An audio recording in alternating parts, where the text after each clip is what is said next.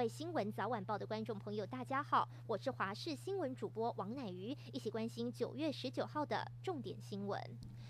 中秋连假期间，高雄市鸟松区一户民宅清晨五点发生火警，消防人员获报到现场后，发现民宅外观没有明火冒出，但住户指出有亲人受困屋内，消防人员赶紧到四楼起火点搜救，并找到一名九岁女童以及一名四十多岁的屋主儿子，对伤者进行 CPR 后紧急送医。然而经抢救后，男子仍不治，侄女则在加护病房。七十岁屋主受访时表示，四楼卧室冷气下方在清晨突然传出奇怪的声因没多久就冒出浓烟，是否为起火原因有待进一步调查。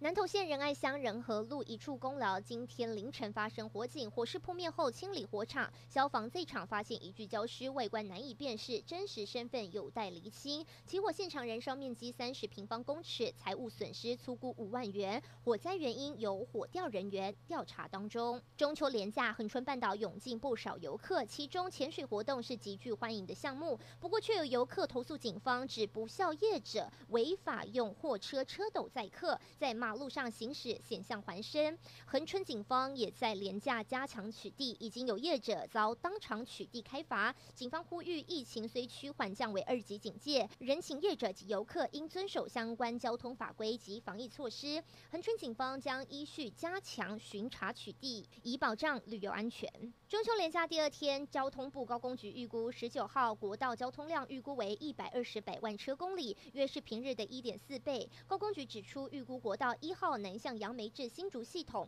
彰化系统至埔盐系统，以及北向员山至大华系统；国道三号南向三英至关西、乌日到雾峰系统；国道五号南向南港系统至平林路段，洪永线车潮拥塞，建议南向用路人尽量于下午时段出发，北向用路人尽量于上午时段出发。另外，今天交通疏导措施为早上六点到中午十二点，国道五号南港系统南向入口高承载管制；凌晨零点。到中午十二点封闭国道五号，时定到平陵南向入口。天气情况来关心，今天连假第二天，各地高温可以来到三十一到三十五度，紫外线指数普遍偏高。户外活动请做好防晒工作，并保持水分。至于中秋连假的赏月指数，气象局表示良好，全台都有机会见到又大又圆的月亮。预报员关心平指出，虽然今明两日会有午后雷阵雨，但雨区主要集中在山区。至于平地会下雨部分，则属中南部，但晚间都会趋缓，因此不影响赏月指数。请大家午后外出活动留。留意天气上的变化，必要时携带雨具备用。